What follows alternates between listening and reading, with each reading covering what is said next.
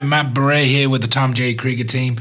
This episode, we are talking if I sell, where will I go? Let's get into it.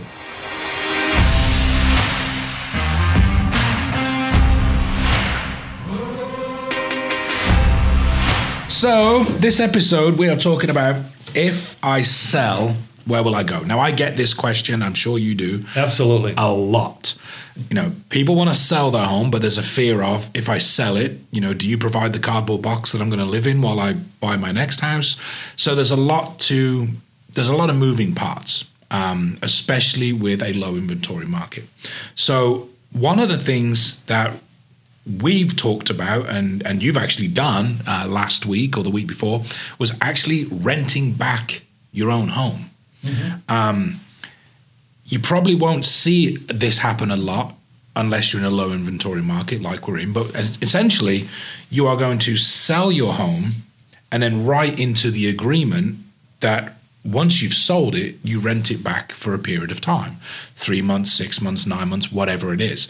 You could have a, I want to rent it back for six months. But truly, and you know what we believe is, in the next 30 to 60, 90 days, you'll have found a home for you to move into.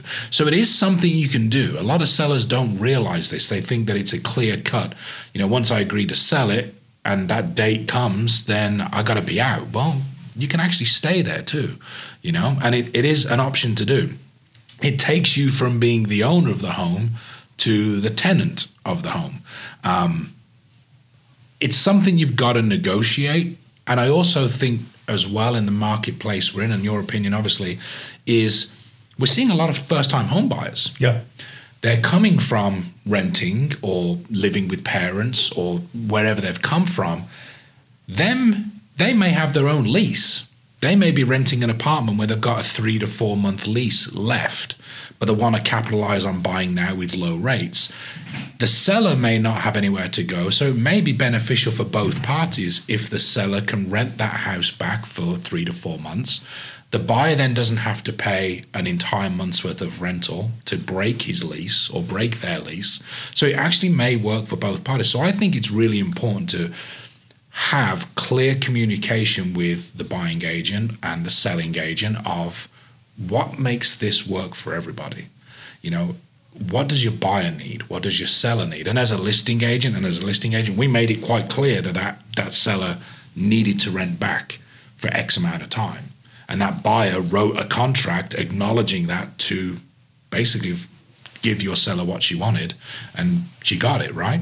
Yeah. So renting back can happen. It isn't difficult. You just got to make it very clear cut. And, and you've done, you've seen renting back hundreds of times Yeah. over the years. Yep. For me, within four years of real estate, this is kind of new for me because we've never needed it. We've had a lot of houses out there. Exactly. So what's what's something that is a pitfall that you could get into with renting back that you've got to be really clear of and understand so you don't get yourself into trouble? So some of the pitfalls we really need to take care of, Matt, is we need to make sure that the new buyer, who is now the landlord, doesn't fall into any discrimination type of troubles. Okay. So if that landlord maybe has another rental property, okay, we have to make sure that this lease is similar to the other lease. So we don't want any discrimination whatsoever. And a real well seasoned agent will be able to put that together.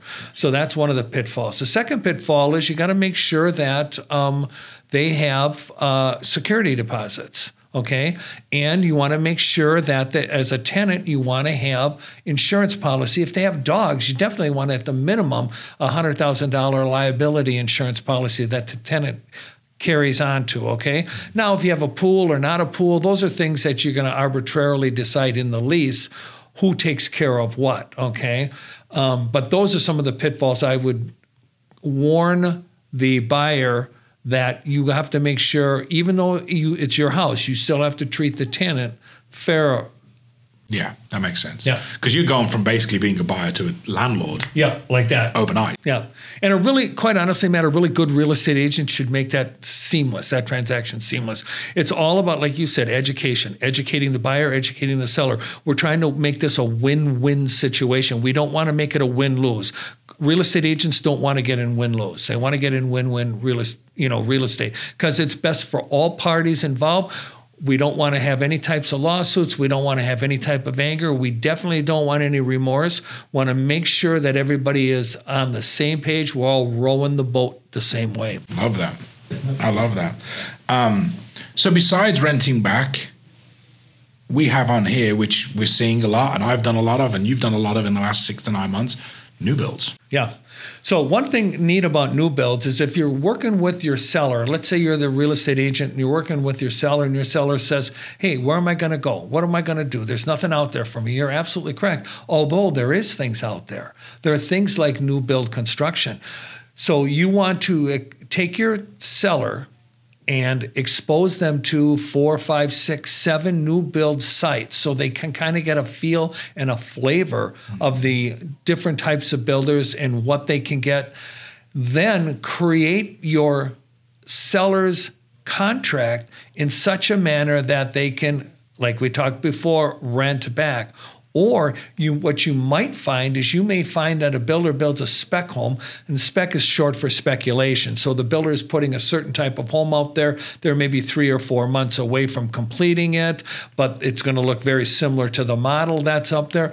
The the seller then can go, hmm, this would be a nice house. I could live here. You go into contract on that house, and then you start selling your house, and you have the stipulation that when my new construction is done, we'll close. So new builds are a great way to go. Now, I've also heard people that are willing to put their holdings, okay, their personal properties into storage and go on a vacation for a month or two months okay? You'll find that that that works well for people who are financially seasoned. They'll be more than happy to wait that two or three months. They'll go maybe back to see their kids or their parents depending on their age and they'll vacation if you will get the house sold everything's in storage the new construction is done come back get everything loaded up and move into our new home. Now, again, a really good real estate agent should be able to coordinate that whole thing and make the move seamless for the seller who becomes the new buyer. So, new construction is great. They've got some fantastic loan uh, programs where they'll give you money for closing cost credits. The one thing we got to be careful of is be, currently we have lumber rises. So when you contract with a new build, what you may find is you're going to have to sign an addendum that says we may have to raise the base price of the house because by the time we buy the lumber to build the house, the price of lumber has gone up three or four percent. So you know, just be aware of that when you're talking with um, the sellers about building. And the timelines can vary. The timelines can definitely vary. Yeah, we went from six month builds six months ago to now 10 month, 12 month builds. Right. Not just because of the shortage of lumber and supplies, you know, and, and as silly as it sounds, like get, getting toilets. Yeah. You know, you know, if there are, if the, the parts of the toilets or the parts in the cabinetry are coming from overseas, they're getting delayed at dockyards because dockyards have been shut down or slowed down because of you know the coronavirus. Um, but also, we've seen and heard that if somebody on the job site, let's say for instance a drywaller or an electrician, contracts COVID, they shut the site down. Yep. You know, they put that entire site in quarantine for 14 days until we've got a green light and there's, you know, a negative test, and then they open the site back up again. When you've got a site with a thousand contractors working on it in all different areas, that puts a real, you know, hitch in the giddy up of the building of new homes. Yeah, absolutely. So there's there's new addendums coming out because of where we're at in the in the world right now.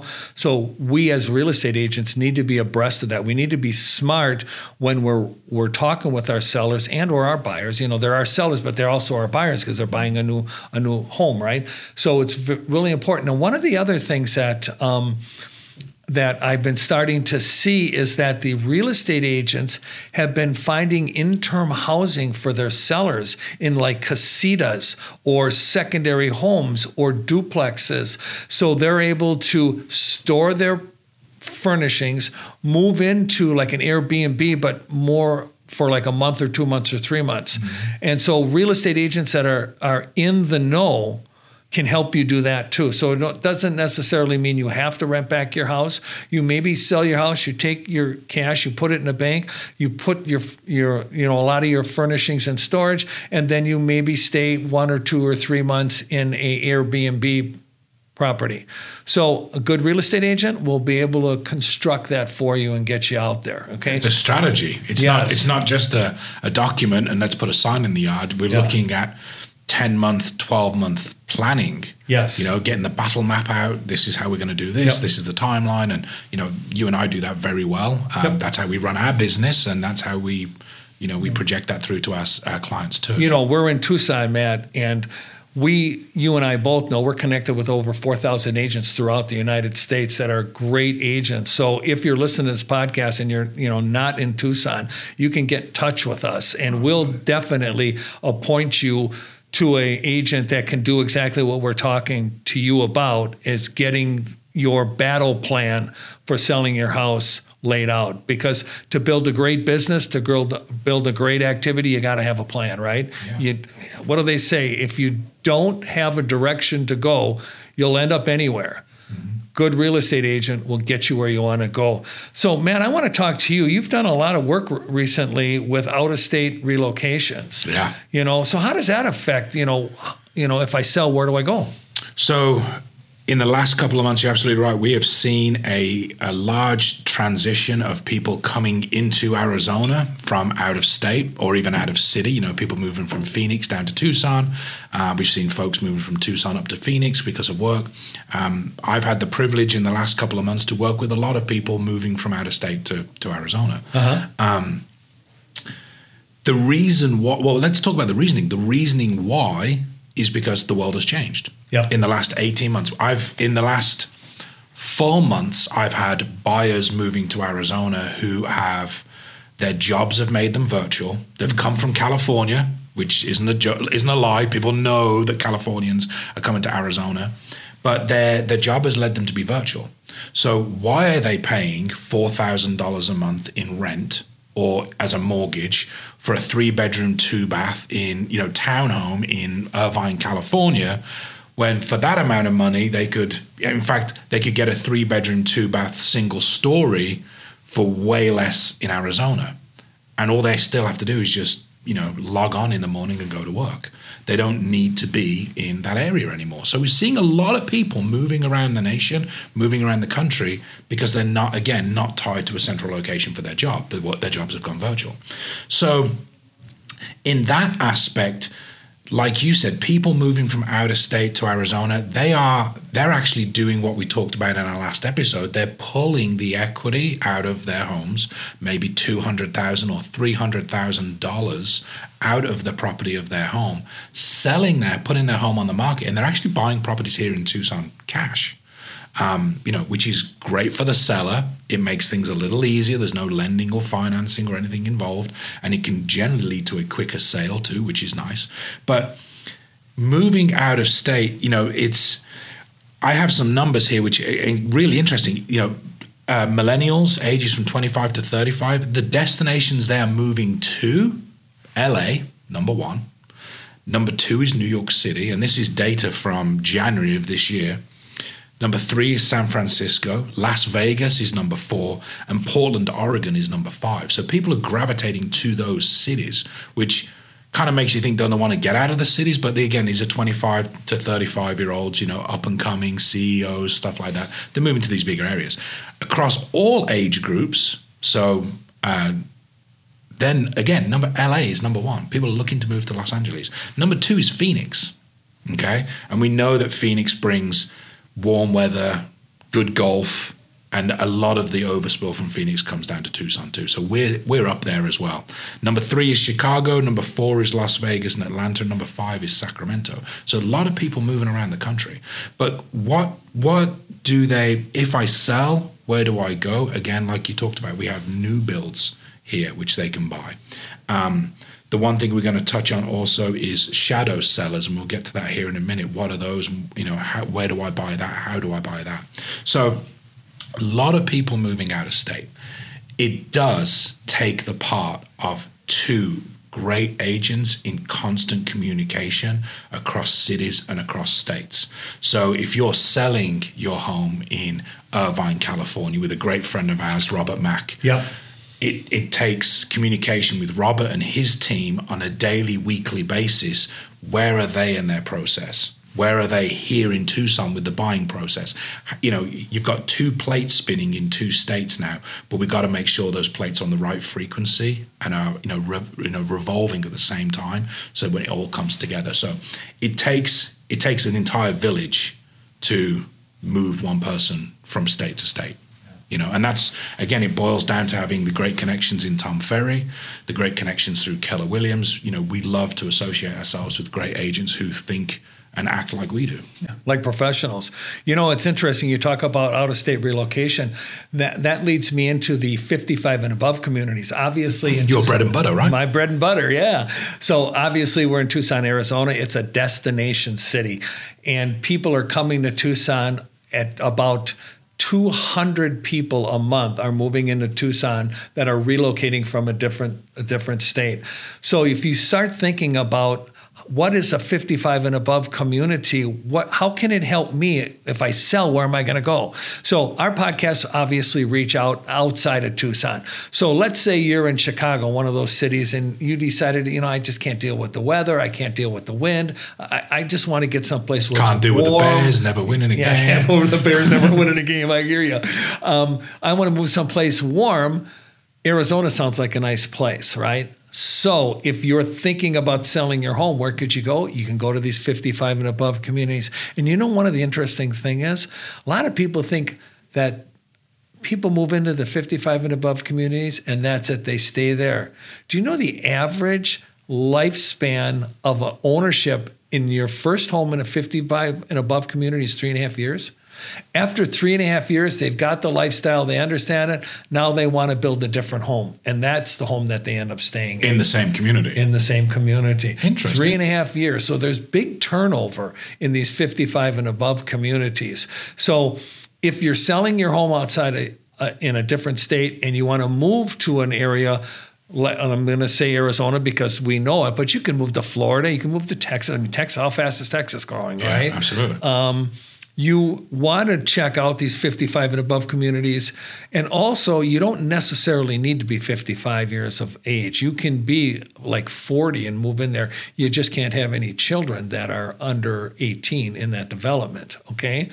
But it allows the potential for somebody who's selling their house outside of a retirement community to move into a retirement community.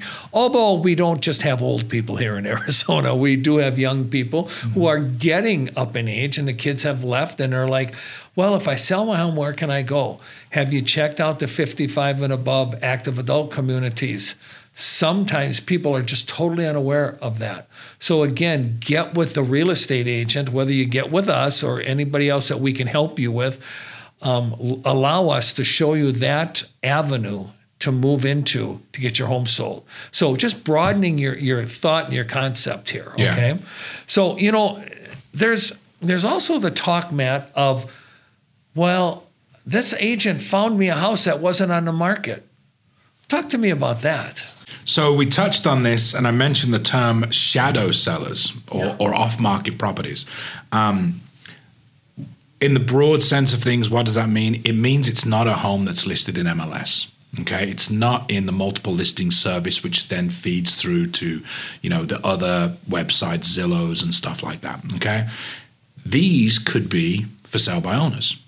You know, a for sale by owner is a homeowner that doesn't um, need or want at that time the use of a realtor to sell their home. They stick a sign in the yard, they put a price on the sign, and you drive by. And if it's something you're looking for, you knock on the door and you know you buy it. Okay, they're not using the um, they're not using a realtor to sell their home. We look at for sale by owners.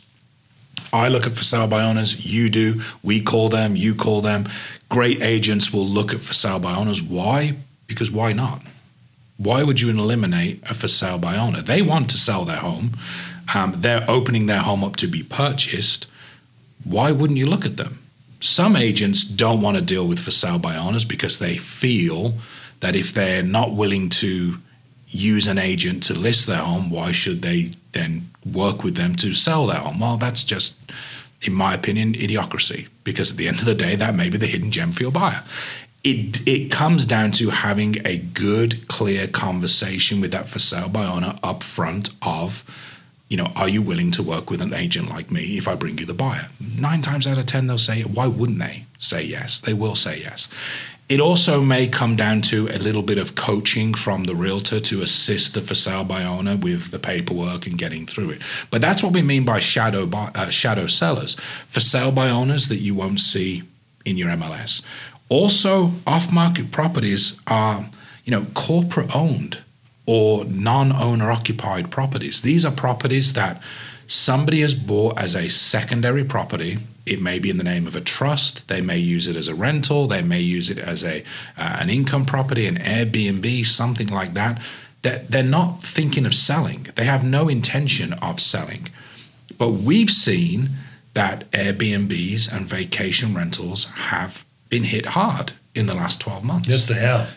People are leaning towards going to a hotel versus an Airbnb. Why? Because a hotel like your Hyatts and your, you know, your Ritz Carltons and stuff like that, they have a certain level of cleanliness which they have to adhere to with each of the rooms. Yep. An Airbnb, the cleanliness is based upon the owner of the, home. yeah. And you can't, there's no comeback on that. Yeah. So we've seen that Airbnb and vacation rentals have had a dip in their um, in their scheduling. So we reach out to non-owner occupieds of have you thought about selling your house? Your house is worth X. I've got a buyer looking to buy for X. Have you thought about selling? So we reach out to those people, and that's what shadow sellers are. They're people that have not thought about listing their home, but could be enticed to sell it if the paperwork and the numbers are put in front of them. Yeah. And I think real good real estate agents, whether they're here in Tucson, Arizona, or they're anywhere else in the United States, those type of agents know each other. And we're connected with those types of agents. So if you again, if you're hearing this podcast and you're not living in Tucson, Arizona, but you're thinking about, hey, this might work for me, give us a call, talk to us, connect with us. We will connect you with those types of agents that have the skill level to be able to do that. So until next time, everyone, I want you to stay safe. Thank you so much for tuning in to the Nitty Gritty podcast. If you have any questions about buying, selling, investing, or even getting your real estate license, please give us a call or reach out to us. Our info is in the description.